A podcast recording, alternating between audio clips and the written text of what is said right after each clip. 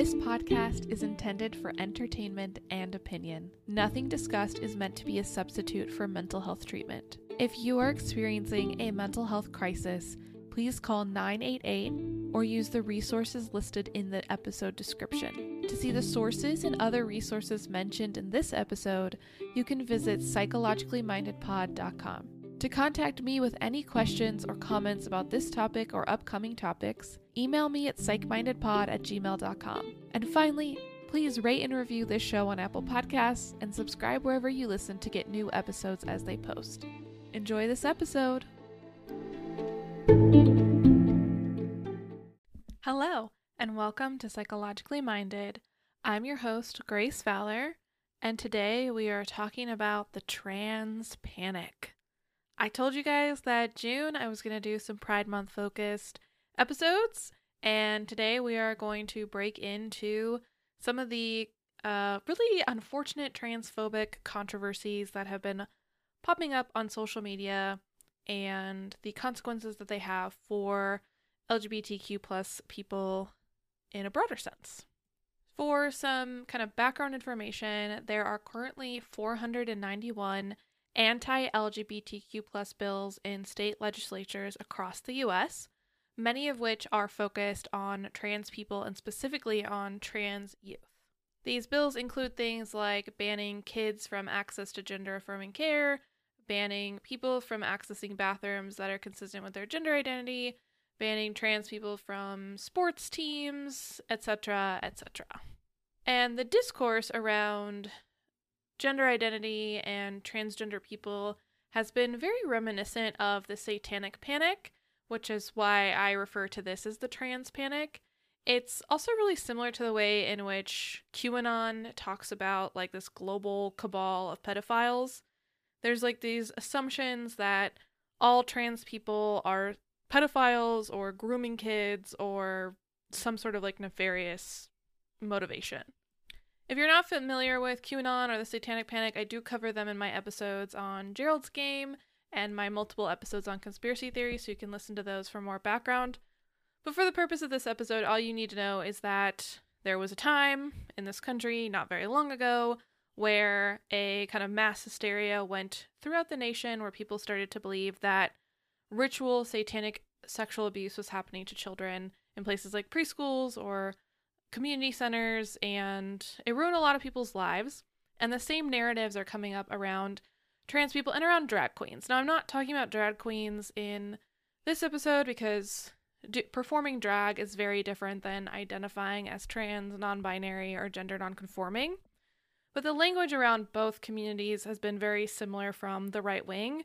Lots of accusations of grooming children, of being pedophiles, and of just like the existence of a trans person somehow being dangerous to children. And there's also a lot of claims in these very transphobic or anti trans movements that gender identity issues or non binary gender identities are some sort of social contagion, and that by simply being exposed to the existence of trans people, that more people become trans or get turned trans by the social contagion.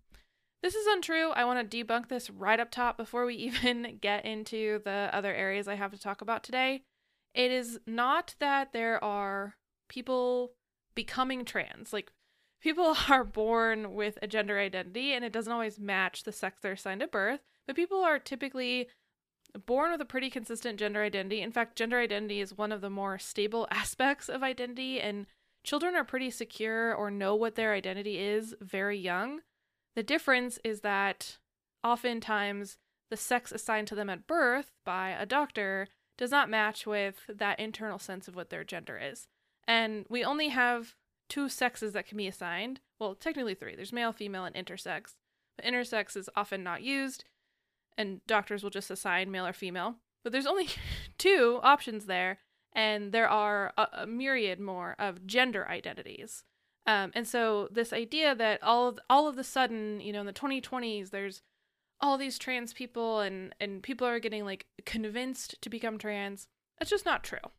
The reality is is that we're just more aware that people exist, that trans people exist, and there's more freedom, although there is this backlash, there is more freedom to come out as different gender identities and to express gender in more fluid or creative ways.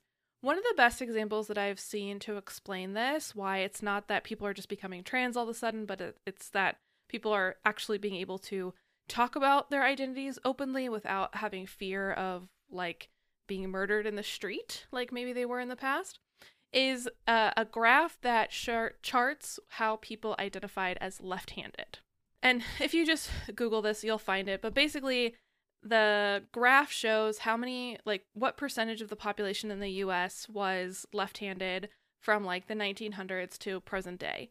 And for uh, quite a bit of time, the percentage is very low. It hovers around like, uh, I don't know, like four, let's say it hovers around like 4%. And then you see this kind of like uptick in around like the 1950s and it like shoots up all the way to like 20% and then eventually plateaus and that's where it is now.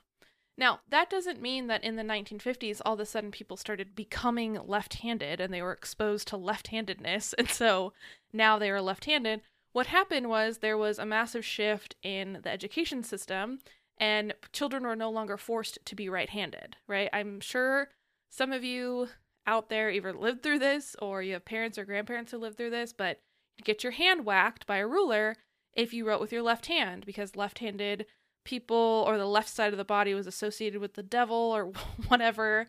And so left-handed people were suppressed. They were not able to be fully left-handed. When that started to phase out of the education system and out of the culture, it wasn't that people spontaneously became left-handed, it was that people who already were left handed, who were born left handed, didn't have to suppress who they were. And the numbers don't continue to rise. They, they plateau at about 20%, which is about where we are now with the percentage of people that are left handed. It's a more rare trait, so it's you know it's not a, a massive percentage of people in the population, but we've we saw a massive in- increase and now we're kind of at the baseline. The reality was is all along 20% of the population was left-handed, they just weren't able to live that way. And the same thing is happening with gender identity.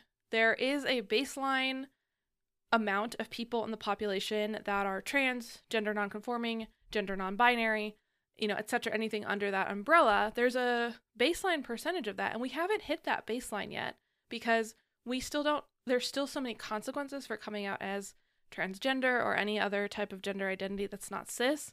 And so there's still a lot of backlash and people aren't doing it. So we haven't hit the plateau yet, which is why it may seem like all of a sudden everywhere you look, people are coming out as different types of gender identities. We just haven't hit the plateau yet. And so I want you to hold that in your mind as we go through this episode that that these ideas that trans people are evil and are trying to convert people into being trans, it just is not true. And I think that as we look back on this time in history, there will be a lot of regret for the way that trans people were treated. And I think we will see a very similar kind of like population plateau like we saw with left handed people. Um, I hope that that time comes sooner rather than later. But I think that's just important to keep in mind as we go through this episode. So, I'm going to talk about three separate areas where anti trans legislation and trans panic focuses, and we're going to break them down, talk about some examples of how they present in culture and in politics, and then give you some of the things to maybe debunk them or provide alternative perspectives. So, just a heads up, this might be a long episode, it might be a heavy episode, but I think it's really important to debunk some of these things and at least have some voices out there that are not just the overwhelming cacophony of right wing voices screaming about how trans people are all pedophiles because that's just not true. So, our first topic is women's sports. 22 states in the US have banned trans students from playing sports alongside those who share their identity. This means that trans boys are not allowed to play boys sports and trans women or trans girls are not allowed to play girls sports. These typically tend to be about elementary school but several of them aim at um, college students as well.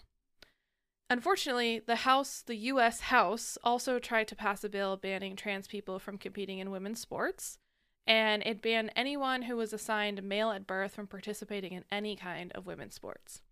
Fortunately, although it did pass through the House, it was not passed in the Senate and never reached the president's desk, but that was a bill that was attempted to be passed in the United States Congress. You would think they have a lot enough going on that they don't need to be worried about regulating sports, but alas, they felt that was important enough to waste time on. Typically, the argument for this type of legislation or these types of uh, discriminatory practices are that um, trans women are actually just men who fake transition so that they can dominate in women's sports. Which already that is founded in some pretty sweet misogyny that women are not, you know, inherently athletic enough to be able to compete with men or compete with people of other genders that you know women's sports has to be protected in this specific way because men can just come in and dominate the sport the other way is that like that's just not true that's just not what ha- what's happening and there is actually absolutely no evidence to support that trans women come into women's sports and dominate across the board you might not have known this but before transgender women in sports even became an issue both the ncaa and the olympics had specific rules around trans women uh, being allowed to compete in sports if they've been on hormone replacement therapy for a certain amount of time. And they require these athletes to un- undergo testosterone testing to determine which levels they are going to be competing at. And again, this was already happening way before any of these bills or this kind of like national zeitgeist conversation began a few years ago. In fact, this policy has not only existed just because of, you know, trans people, but because of intersex um, people or people born with other types of conditions where they may have extra or unusual combinations of sex chromosomes. For example, there's a syndrome called XYY chromosomes, uh, XYY syndrome, and these are people who are born with two Y chromosomes and one X. Traditionally, we have interpreted XY as being male, so this would be like a super male because there's two Ys. Um, there are also certain genetic conditions where although the person may be, you know, biologically female, so two X chromosomes, they produce um, more testosterone in their body than the, you know, quote unquote traditional biological female. Um, there are other chromosomal syndromes where um, you may have two X's and a Y, and so you are technically like assigned female at birth, but may have some male characteristics. There's things like Klinefelter syndrome, Turner syndrome. We actually have quite a few syndromes that are reliant on people having like sex chromosome pairings that are outside the XX and the XY, XX being female, XY being male traditionally. So sports have been dealing with this for a long time and have had policies in place and the you know Olympics don't allow you and, and the NCAA don't allow you to compete in women's sports if you have got, undergone some type of hormone replacement therapy and your testosterone is too high. They then would say you have to compete in the men's sports. There are also rules for trans men who are, you know, they have been assigned female at birth and transition to living as a man, and they may be taking testosterone as hormone replacement therapy. There's different rules for them as well, but they're still monitored when they enter into any of these sport arenas. Let's also be really clear that there is a huge difference between competing at the NCAA or the Olympics level and competing at like Pee Wee soccer level. Right? Like, I don't think anyone needs to be checking hormone levels or genitals at like the elementary basketball games. Like the the the just caliber of competition that the Olympics are is so much different than you know, like after school sports teams. Like truly kids can be probably be playing in co-ed sports teams. Like it, it is kind of silly to separate like recreational or even like younger kids by gender or sex um but that's another issue for for me to talk about a different time but like the the fact that transphobes treat like olympic level competition and you know your like second grader soccer team as the same problem and it's like men infiltrating women's sports at these same levels is insane to me. Like it, it, that doesn't even make sense. And so this legislation that they try to pass about women's sports ends up affecting a lot of people in really negative ways and ends up affecting a lot of children because what they're trying to do is use these like Olympic athlete or, you know, college athletes as these examples of it, but the legislation ends up usually being so vague or written for, you know, such sweeping generalizations that it ends up with things where like you know, now girls can't play on like the community center basketball team that they used to go to after school to have something to do after school when their parents are still at work, right? It it starts to eliminate opportunities like that and ends up in this like weird gender policing where adults are questioning the gender identity of children.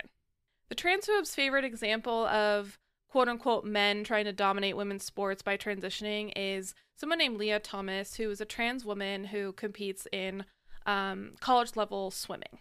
And I think it was last year or 2021, she had won a certain race in, at the NCAA level, whatever, some sort of championships. I'm not a big sports person, but she had won a a race and um and those in that same competition where where Lia Thomas won a single race, she won her um I think it was like a 50 free or a 100 free. Anyway, she she won one race.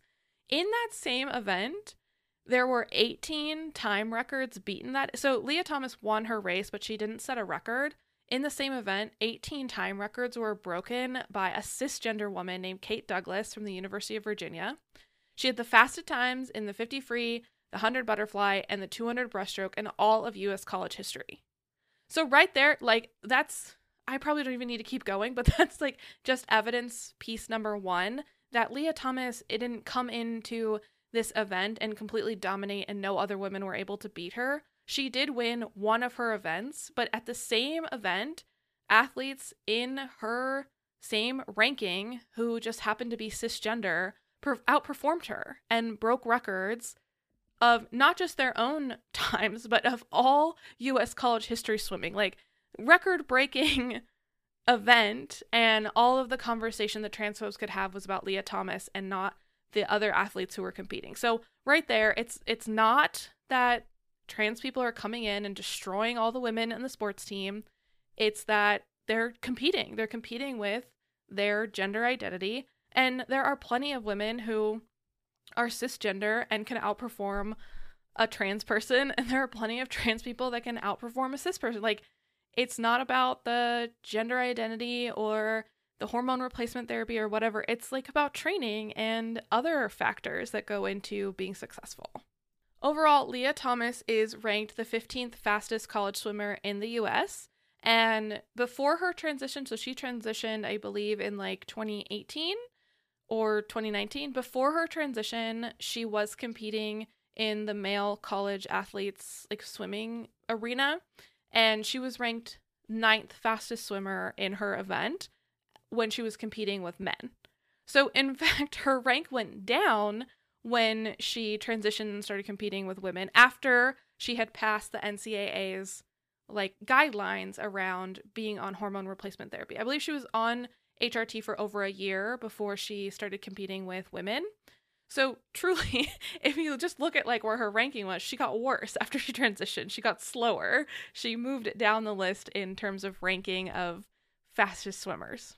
So, this person that transphobes hold up as this example of, oh, look, it's just men taking estrogen so that they can come in and win in an easier competition than if they competed with other men, their like golden example of it is not even true. Like, she, yes, she has won certain things, but that's because she's a good swimmer. She's a good athlete and she's been working her butt off. I read an, an interview with her that cited, or an article about her that cited in my sources she was like she started swimming when she was like 8 years old and she also has known that she's a woman since she was very young. It wasn't that she she just didn't have the opportunity to medically transition until she was in college, but she's identified this way her whole life. She's known her identity her whole life, and she's been a swimmer her whole life. So the fact that she's the 15th fastest woman swimmer in in the US like college swimming arena is because she's worked her butt off and has been a swimmer her whole life. It's not because she one day decided, "Oh, I'm just going to pretend to be a woman so that I can win." So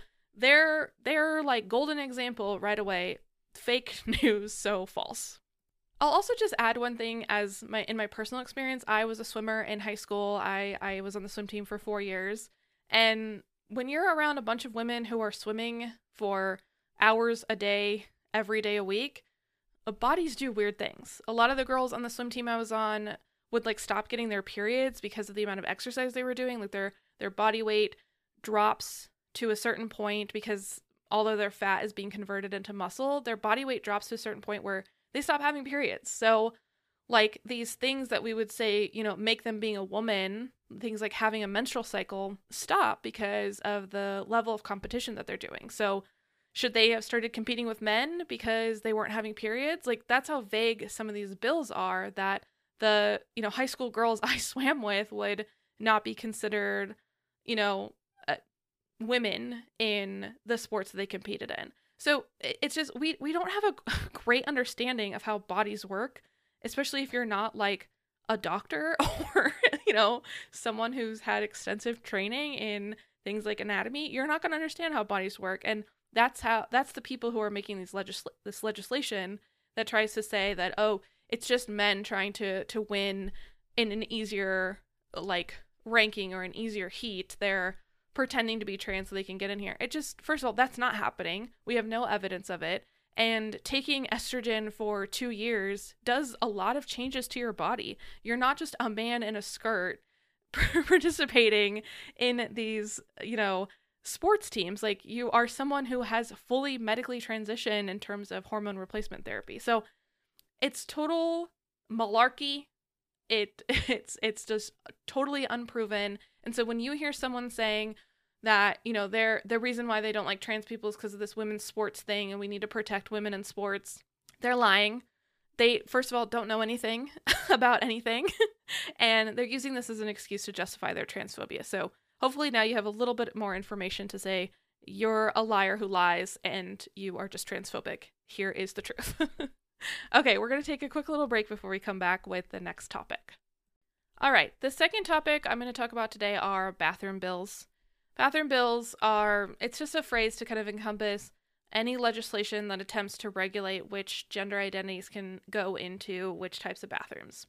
10 states in the US currently ban trans people from using a bathroom that is consistent with their gender identity. And just to reiterate what I said earlier, gender identity and sex do not always have to be aligned. That there are times when someone may be assigned a certain sex at birth, or they may have certain types of sex characteristics that don't necessarily match our perception of their gender identity. But a person's gender identity is stable, it is internally understood, and people express their gender identity through things like the clothes that they wear. So just looking at genitalia alone is not a way to determine someone's gender identity. Those things are very separate. So when these bathroom bills get passed, they often say things like you can only enter into a you know women's bathroom if you have certain types of genitalia, which ends up not just going after trans people, but ends up going after like parents of small children or caretakers of people with disabilities who require extra support in the bathroom who are, you know, like cross gender pairs, right? Like your male parent can't take a female child into the bathroom with them or vice versa when these bills get passed. So 10 states have these. These were really the battleground of the transphobia fights. They popped off in 2016 in the wake of Trump getting elected and that horrible election. Like, this was really when the focus had shifted from anti gay bills and had really truly shifted over to anti trans bills. And the bellwether for that was that in 2015, the Supreme Court ruled that same sex marriage was like a constitutional right, essentially. And that really took the wind out of the sails of a lot of the homophobes who were trying to legislate against gay people. And so the attention shifted to trans people and gender identity stuff. So starting in 2016 we started to see these things popping off there's still 10 states that have these these bills on the books um, according to a survey that was taken in 2016 which was one of the first surveys that really comprehensively looked at what was happening with trans people in the us they found that 60% of trans people avoided public restrooms for the fear of being harassed or assaulted. 12% reported that they had been verbally harassed in a bathroom in the last year. 9% reported they were denied access to a bathroom because of their gender identity. 1% stated that they had been physically assaulted, and 1% that they had been sexually assaulted. So these bills are not passed in a vacuum. They're not just things that get put on the books so people can, you know, score political points with their base. These are things that actually end up having consequences in the lives of trans people. And that's not just in people who live in states where these bills are, you know, on the books. Like this is a national conversation that has been happening. And so there are people in every state who have experienced something where they walk into a bathroom that is consistent with their gender identity. Someone in that bathroom has decided they know the person's gender identity better than themselves and make makes a big deal out of it and ends up doing something like harassing, um, banning, or even unfortunately assaulting the trans person. And if you thought the bathroom war was over, you're wrong. It continues to wage on. Um, in the, the year of our Lord 2023, Arkansas passed a bill to ban trans people from bathrooms and locker rooms consistent with their gender identity. So you see how this loops in the sports thing too, where instead of just banning trans people from participating in women's sports, they are banning you from being in the locker room. So, how are you supposed to participate in the sports if you can't be in the locker room? In the Arkansas bill, they made being in a bathroom that they think doesn't match your gender identity a misdemeanor, and they made it sexual indecency with a child if a minor is present in the bathroom. So, this just further solidifies the narrative that trans people are like pedophiles or groomers or going to sexually abuse your children. And so, just the presence of them being in the bathroom with a child or someone under the age of 18 means that it's a sex crime. And it is not like it's not. I'm sure there are people listening to this episode who have children and have children who are a different gender than you and have had to take them to the bathroom. It is often much more convenient to take your child into the bathroom that's consistent with your gender identity rather than the child's gender identity because uh, what are we going to do here? We're going to send a 2-year-old into the bathroom by themselves, we're going to or send a 5-year-old into the bathroom by themselves? No, you're going to take the child into the bathroom with you so that you can help them and because you're the adult, you get to decide. And you're probably going to choose the bathroom where you feel more comfortable. I was a nanny for many years, and I oftentimes had to take, if I was nannying or babysitting a, a little boy and we needed he needed to go to the bathroom, we were going into the women's bathroom so that I could help him. Like, because I'm not going to walk into the men's bathroom. That's not my favorite place to be. but I'm going to take the kid that I'm taking care of into the bathroom with me. And so this could like make that situation illegal in the state of Arkansas. So these bills aren't just about they don't just target trans people, they end up targeting lots of people. And and again, just sends this message that a trans person just going through their life trying to use the bathroom is somehow committing some sort of like horrible offense against children. The reality is is trans people are just trying to exist. They're just trying to go through the world and use the same utilities that cis people get to use. And let's be honest, those of us with social anxiety, millennials and younger, right? We go into these bathrooms. We don't want to make contact with everyone. I don't want you to look at me. I don't want you to talk to me. I don't want to have a conversation about how the, the paper towels are out or there's not enough soap left. I don't want to chat while we're waiting in line to use the bathroom. I want to get in. I want to get out. Nobody is going in there to do anything creepy. And if somebody is going in there to do something creepy, do you think these like weird laws about trans people is going to stop them? And do you think they're going to go into the bathroom of the opposite gender? No, they're going to go into the place where they're not going to get thrown out. So by legislating trans people as if they were sex offenders, you are missing the opportunity to do something about people who are actually sex offenders. And I will just say one thing here in terms of, you know, all, all these states that pass these laws. I, I oftentimes present on the topic of gender affirming care to different groups. And I've had people ask me questions when I talk about like you know, let's look at the map of where these states have passed these bills, like the bathroom bills or the sports bills or the gender affirming care bills. And people will ask me, well, why don't we just tell the trans people who live in those states where it's like illegal to be trans, why don't we just tell them to move? And I typically tend to have two responses to that. The the first response is that that's really an untenable solution. If you live in a state, if you're a trans person who lives in a state that is actively legislating against trans people, odds are high that you already don't have a lot of resources because you're probably getting discriminated against in terms of work, in terms of housing access, benefit access. Like, it's already not a fun time for you. And that is a big investment to uproot and move your life because of the place you are living. In terms of how far you might have to move, too, if you're a trans person who lives in a state like Florida, you're going to have to move like seven states over because there's quite a cluster in the south there where all of the states in that surrounding area have these anti-trans bills. So it's it's not just a case of oh you need to move a city over or a county over or just cross the state line. Especially in the south, these bills are clustered in such a way that even just crossing state lines still means you're in a place where there is active legislation banning your gender identity or your access to public spaces or healthcare. Oftentimes, the states that don't have anti trans legislation, like beautiful, sta- beautiful state of California where I live, those states are expensive. It's it's there's a reason why people live in places like Alabama, even though they have no civil rights for a lot of groups, right? Like it's cheap to live there, it's affordable to live there, or people may have lived there for generations and so have like housing or property that has been passed down to them that they couldn't afford to have in another state. Renting in California is already a lot of money. And again, if someone is in these states where it is the state's mission to s- determine your existence to be illegal, you probably already don't have a lot of resources. So just like on a on a resource level, that's not a good suggestion. The second thing that I respond to that when I get that question is why is it on the trans people to move? Why is it the responsibility of a trans person to find a place where they can be safe? Why is it not just that people can be safe being who they are in any place in this country? It doesn't solve these problems to just say, well, don't live in Florida. Well, don't live in uh, you know, Arkansas or Alabama because they have these types of laws. Just don't live there. Let's move somewhere else. There's oh, like I said, not a whole lot of options. And then and when does it stop?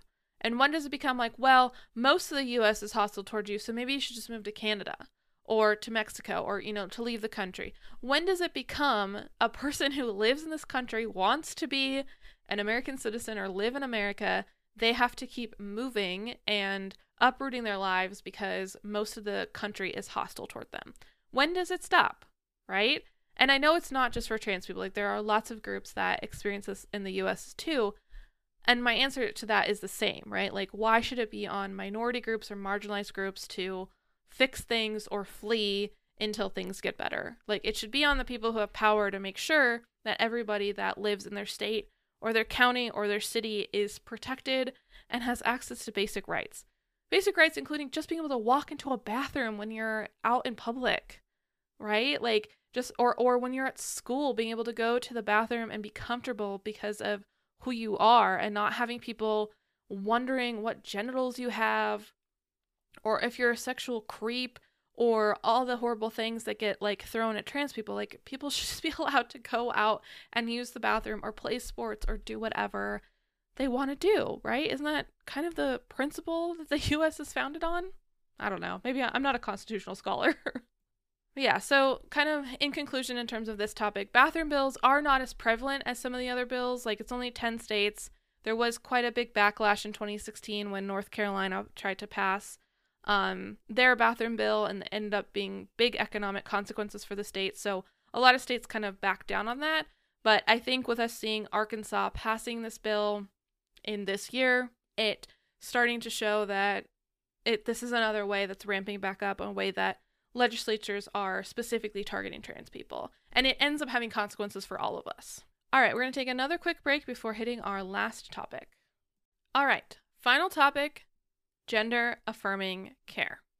Now, before I talk about what the states are doing that is so horrible about gender affirming care, I just want to define what it is. Gender affirming care, in the broadest sense, is any type of healthcare, including mental health care, that affirms and matches the gender identity of the person receiving it. To my cisgender listeners, you are receiving gender affirming care pretty much every time you go to the doctor. If you identify as a cisgender woman, which means you're sex assigned at birth, being a female, matches with your gender identity of being a woman, you probably go to something like an OBGYN or maybe your primary care doctor handles that, but you go to a doctor who takes care of your reproductive health and refers to you as your gender, which would be woman, and provides you with the care based on your gender identity. That's gender affirming care. So I I always come back to this because a lot of times when gender affirming care gets talked about, it gets talked about in the context of only things like hormones or surgeries based on helping people achieve uh, you know a body that matches their gender identity. But gender affirming care is all the way down to small things like having your right name in your chart and your correct pronouns in your chart, having access to care that is for maybe the reproductive organs that you have while also affirming what your actual gender identity is. So, like gender affirming OBGYNs will treat trans men who might still have a uterus or other, you know, quote unquote female repro- sexual reproductive organs, but they will not refer to trans men as women. They will refer to trans men as men and their proper name and their proper pronouns. That's gender affirming care because you still need access to care for your uterus if you have one, right? Those of us uterus havers know they require quite a few tune ups and some, you know, somebody keeping an eye on them. But the gender affirming part is that you're not going to be talked to like you're a woman just because you have a uterus, right? Who, you, what your gender identity is and who you are is going to be affirmed in that affirmed in that setting and by that doctor. Same with mental health care, right? Gender affirming care, again, it can be things like just having your therapist use your correct name and your correct pronouns. It also includes like not pushing toward conversion therapy to convert back to being cisgender because that's not a thing and that doesn't happen. Right? Gender affirming care refers to having your gender identity be affirmed, acknowledged and and celebrated. Receiving gender affirming mental health care does not mean that every conversation will be about gender. It means that you will be respected for what your gender identity is. Providing mental health services to a trans client may require me to talk about gender identity when it's necessary, but it also means that I don't assume every conversation is going to be about gender and about the person being distressed about their gender identity. Most trans people actually don't meet criteria for gender dysphoria, which is a mental health condition based on the distress around not being able to truly live into one's gender identity. There are trans people that are not fully out, that are not fully transitioned, that don't meet the criteria for gender dysphoria. So, as a mental health provider, I don't need to have every conversation be about, oh, you must be so upset because you're trans, right? That's not gender affirming care. Gender affirming care is seeing people for who they are, all aspects of their identity, and providing them appropriate care. And for some people, that may mean that there are lots of conversations around things like transitioning or uh, you know acquiring legal documents that reflect their own, their proper name. And for some people it means just having normal regular therapy right? And being called what they're supposed to be called and having access to care that cisgender people get without having certain labels put on them. So gender affirming care is a, a big umbrella but what i'm talking about in terms of these bills is typically what is banned are things like puberty blockers, hormone replacement therapy, and certain types of surgery. The kind of progression of access to medical transition usually goes puberty blocker to hormone therapy to potentially sur- surgeries if that's what the person is interested in. Puberty blockers are typically given to children who are prepubescent or before puberty. It doesn't do anything to your hormones. What it does is it blocks the kind of pre hormone signal that comes from your brain. I'm not going to teach you guys too much brain science today, but basically, there is a part of our brain that re- releases something called gonadotropic endorphins, and then those trigger the production of estrogen or testosterone, per- depending on if you have uh, ovaries or testes. And so, puberty blockers block that first step of the train of the gonadotropins coming out of the brain. This gives prepubescent kids an opportunity to have some time before they hit puberty um, because going through a puberty of a body that doesn't match your gender identity can be very distressing. So, puberty blockers are just a way to get people the opportunity to like have a break before hitting puberty. Puberty blockers have long been used to treat children who go into early puberty. There are lots of conditions which may relate to a child hitting puberty at an age of like eight or nine when they're just not ready to go through that. So we have been, or we, I'm not a medical provider, but the medical providers have been using puberty blockers with children for at least two decades, and there is no evidence that there's any negative consequences. And in fact, when the puberty blockers are stopped, puberty just resumes where it would have if the puberty blockers hadn't been used. Hormone replacement therapy is a little more advanced and typically refers to um, someone who predominantly makes estrogen taking testosterone to replace the estrogen with testosterone vice versa with taking estrogen to replace testosterone. Typically, I believe this type of care is given to kids who are either um, post puberty or typically tend to be like later adolescents, um, and very commonly more used with adults. And then surgeries can be things like, and it's not just the transphobes always go for the like breast removal surgery or anything that alters the genital- genitals. But gender affirming surgeries can be things like facial feminization surgery. Um, you can there are surgeries to get like um, things put in your chest to look more like boxy and traditionally masculine. Um, there are surgeries to get like your uh, hair follicles on your face removed so that you don't grow facial hair. Like it's not just about the genitals and the like, you know, sensationalized surgeries like that. Like there are a lot of types of surgeries that help people feel that their body matches their gender identity and those types of surgeries have been done on, you know, cis people for a long time. Like if you roll down to Beverly Hills and walk past the plastic surgeons offices, a lot of them are offering surgeries for cis people that they've been offered for many years to cis people that trans people sometimes also use to help their body match their gender identity. So you can see that this is a convoluted big topic. Gender affirming care is a massive umbrella term that covers a lot of things. I've only been talking about it for like seven minutes and I haven't even covered all, all of the things that are part of gender affirming care. So when people start screaming about bills that need to ban gender affirming care, we're talking about like massive, massive access to things here. So currently in the US, there are 20 states that have passed some sort of law or policy that ban access to gender affirming care for people under the age of 18. Seven states are considering similar legislation, and I wouldn't be surprised if some form of them pass in the next year or so. With this many states banning this type of access to care, that means 30.9% of trans teens live in some sort of total ban of access to care for their, their gender affirming needs. For context, there are about 300,000 trans teenagers in the US, which is literally 1% of the US population. So 30.9% can seem like a big number, and it is a big it's a big portion of of that population. But in total, we are not talking about a massive population that's taking over. We're talking about 1% of the US population. I believe trans adults make up like another 1%, if that, of the US population. It's not a big number. And like I said earlier, with in returns to the the left-handed graph, we are probably going to see that number go up. We're probably going to see that number I don't know, I could estimate hit over like 5, maybe 10% of the US population identifying as trans in some way.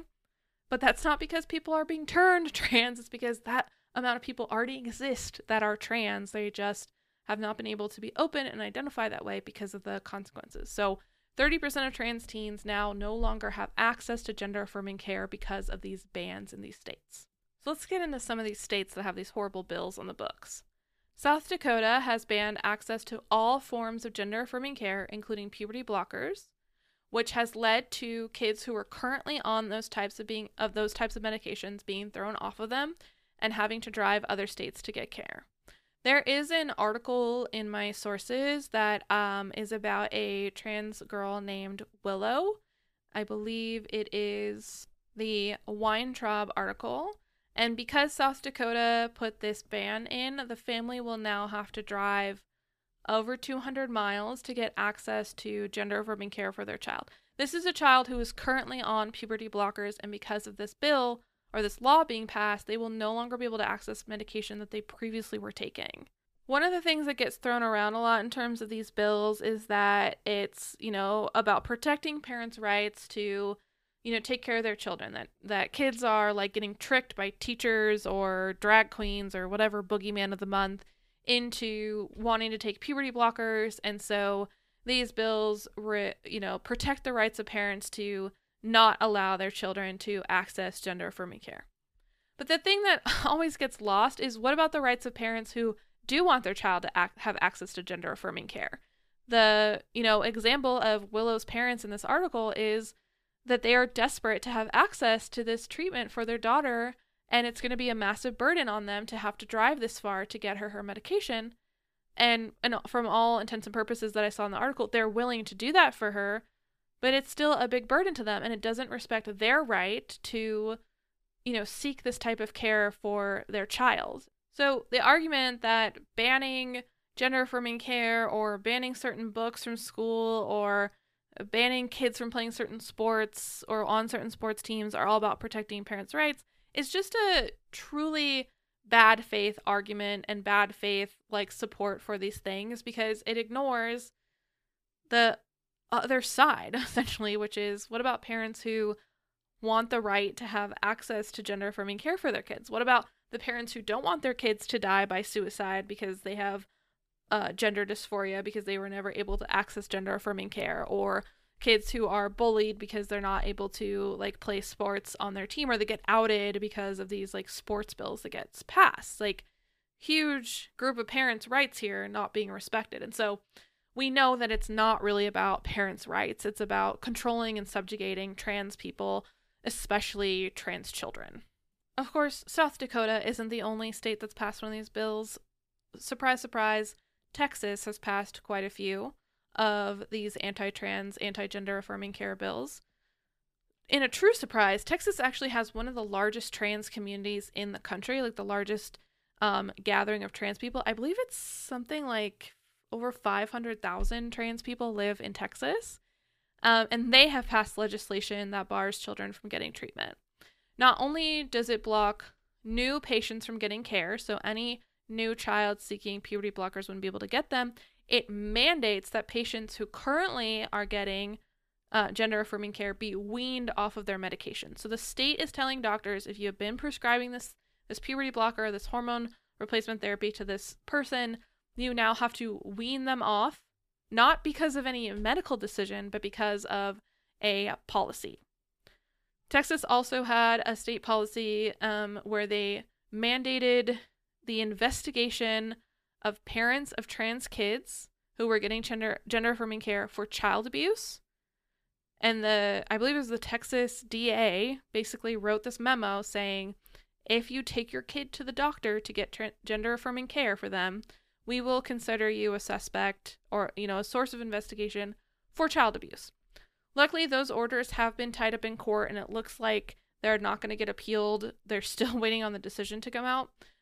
That is how intense Texas is going after this community that is highly represented in, in that. Like the majority of the, the largest portion of trans people in this country live in Texas.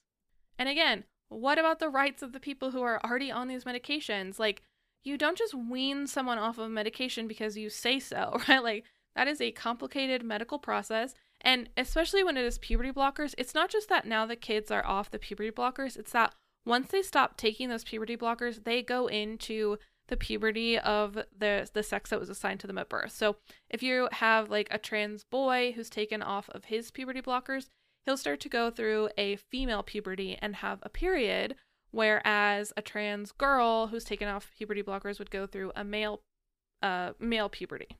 This is an incredibly distressing experience for someone who is experiencing that their gender identity does not match the sex assigned to them at birth. And that's the point of the puberty blockers is that you don't have to experience that if you're not ready or if you're going to make steps later to avoid having to go through that. Like the puberty blockers give you some time to breathe. So being weaned off of them means that these kids are getting thrown into a puberty that doesn't match how they experience their gender identity and that they may not even be prepared for experiencing. I have had experiences in my clinical work where I have encountered adolescents who have gender dysphoria and when they went through puberty, it was the most intense time of their lives in terms of their mental health. These are kids that end up cutting themselves around their like sex characteristics. These are kids that end up attempting suicide or being pretty chronically suicidal. These are kids that are miserable because they had to go through a puberty that doesn't match the way that they experience themselves in the world.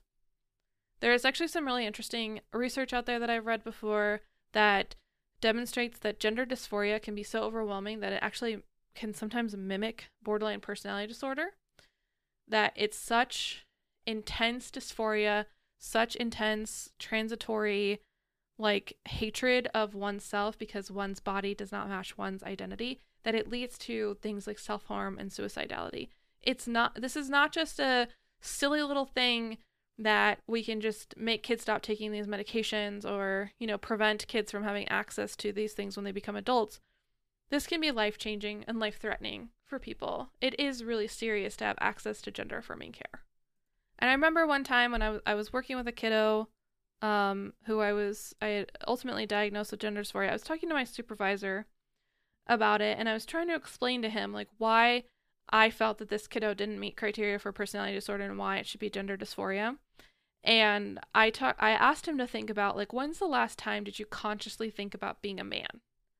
Like every morning, do you get up and look in the mirror and say, like, I'm a man? Or do you walk through the world with people treating you like a man and so you don't have to think about it? It is just the air you breathe. And he was like, Yes, it, it is. It's the air I breathe. And I said, For these kids, it's not that way. They wake up and they look at themselves in the mirror and they say, I'm a man or I'm a woman or, you know, whatever my gender identity is.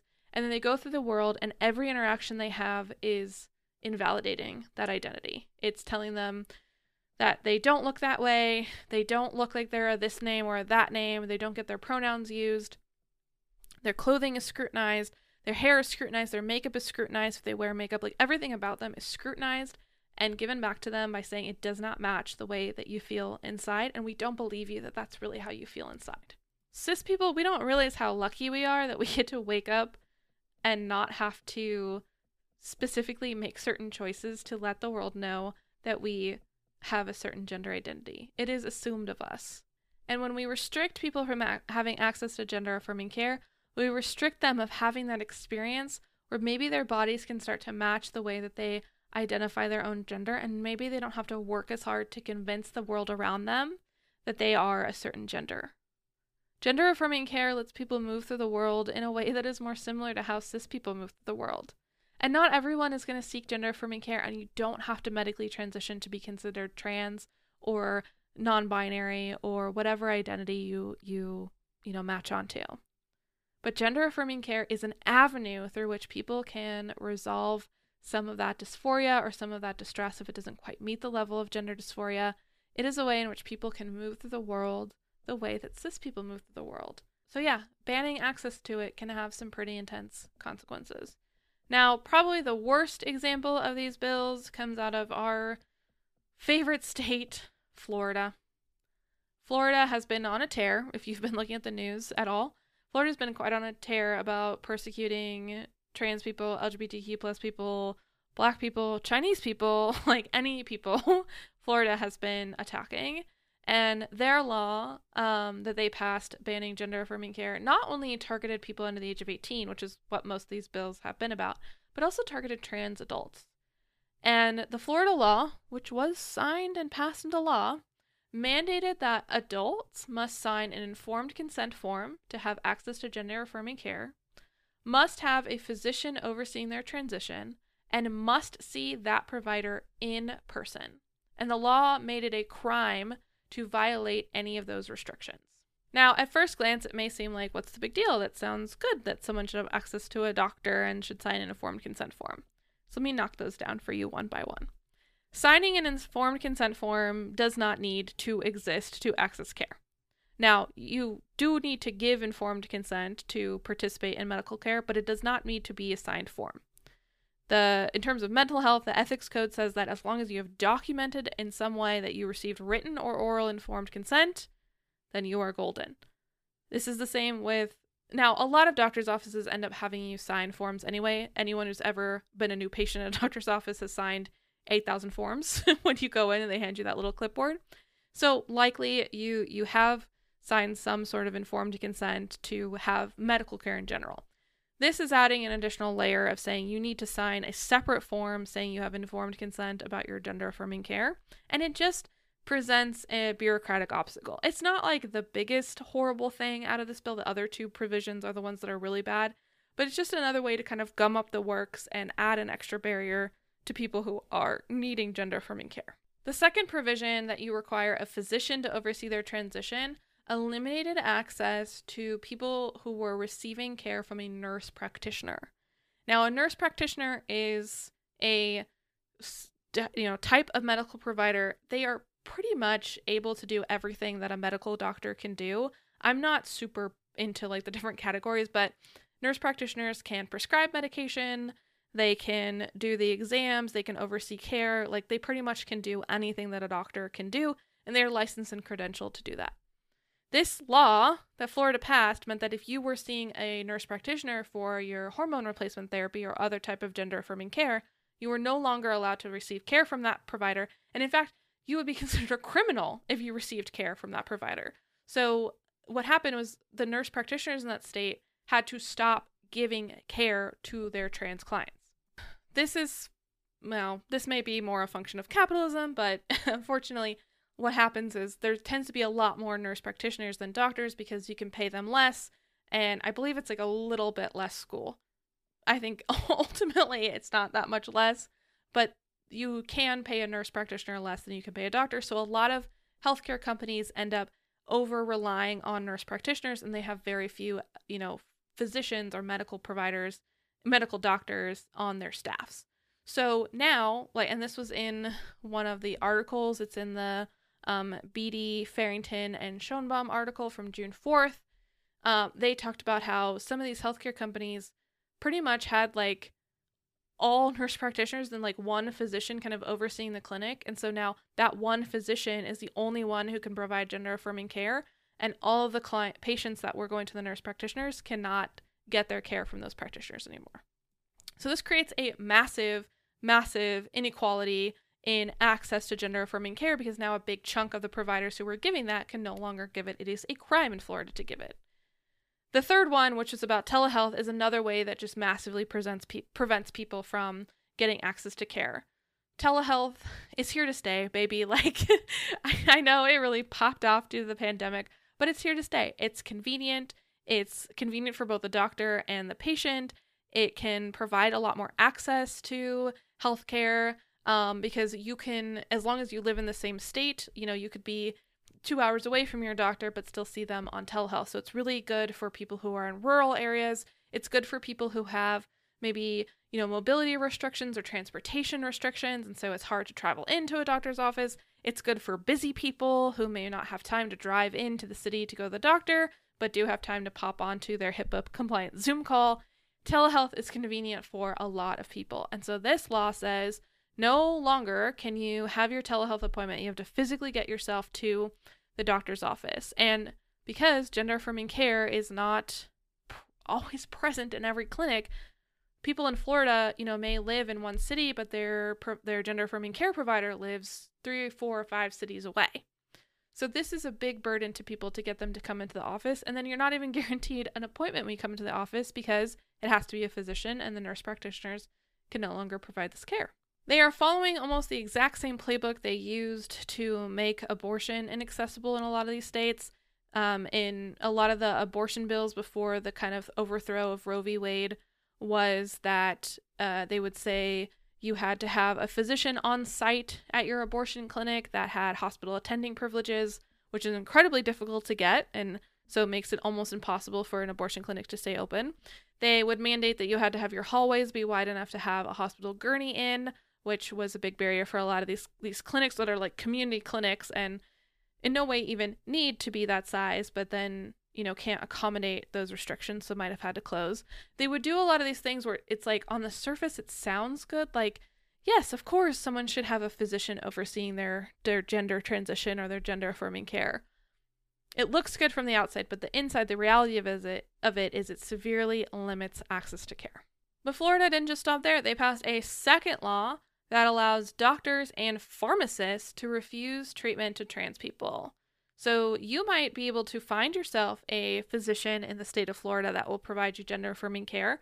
They write you a prescription to get testosterone or estrogen at the pharmacy, and you scoot your little boot on down to the pharmacy, and the pharmacist says, I will not give you your medication because I don't think that you should have access to it.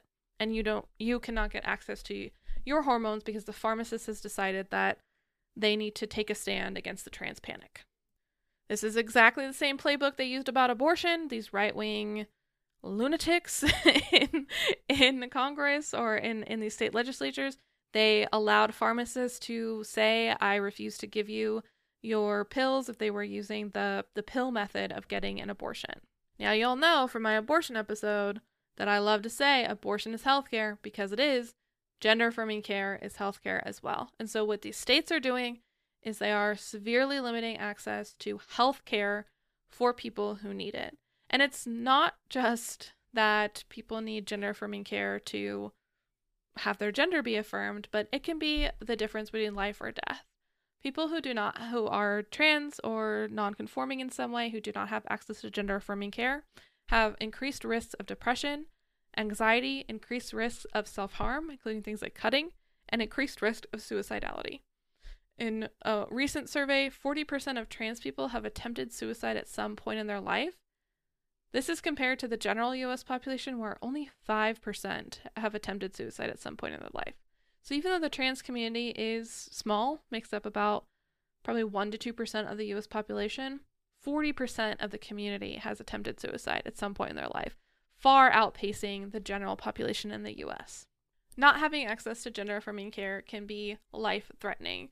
So when you see these bills getting passed, when you see this discourse being had, it's not just about people who are being transphobic or about culture war stuff. It is about lives. It's about access to medical care. It's about quality of life and it's about living a life where you're not constantly being persecuted or discriminated against. I know that this was a long episode and there was a lot to cover, and there's probably still more left to cover that I didn't have time to put into this episode.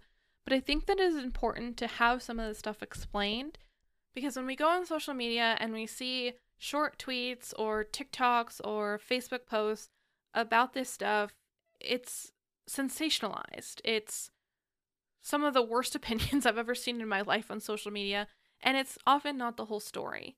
And so, even if you're someone who, at the outset of this episode, you know, maybe didn't believe in some of the transphobic things that have come out of this trans panic and didn't think that, um, you know, trans people are like inherently pedophiles, but maybe you didn't know the whole picture because all that you're seeing is the very, very aggressively loud minority of people who believe these things.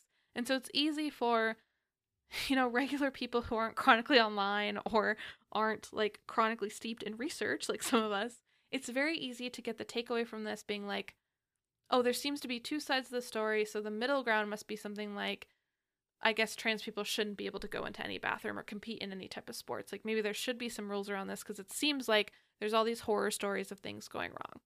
And the reality is is that those those things that transphobic people say are not true. There may be occasional circumstances where trans a trans person has committed some sort of offense or some sort of crime, but guess what? Cis people commit a lot of crimes too, right? A lot of sex sex offenders are cisgender people, right? It's not about the gender identity that's contributing to these things. There's nothing about gender identity that makes you deviant. There are other factors that can contribute to engaging in certain behaviors, but that's not what this podcast about is about. What this episode is about is just helping to debunk some of this stuff and to show how in all of the rhetoric and all of the screaming that transphobic people do online about parents' rights and women's sports and yada yada yada, there's not a lot of truth. And the reality of it is is that this constant screaming from this tiny majority is having an impact on people's lives and it's drowning out the reality of trans people. Trans people are people. They have jobs, they go about their lives, they have pets, they do silly things on the internet just like cis people. And so if I can have anything put out there that is counter to the just horrific screeching uh, against trans people, then I want to do it. And I want to do it in a way that provides you with a little bit of information. So I hope you learned something from this episode. And if you find yourself in a fight with someone about gender affirming care, you'll have a little bit of information to arm yourself with and at least be able to say Lia Thomas, although a wonderful athlete, did not transition to dominate women's sports. She has worked her whole life to be a good swimmer and she's the best swimmer that she can be and it has nothing to do with her gender identity or her transitioning. It has to do with her being a good swimmer. So, thank you as always for listening all the way through to the end, and I'll see you in the next one. Bye bye. Just a little button to pin on the end of this episode. If you or someone you love is trans or questioning or needing support around gender identity, um, I highly encourage you to check out the Trans Lifeline. They have uh, operators standing by who can talk with anyone about gender identity, about getting access to resources. The Trans Lifeline is put in the episode notes for this show and every show.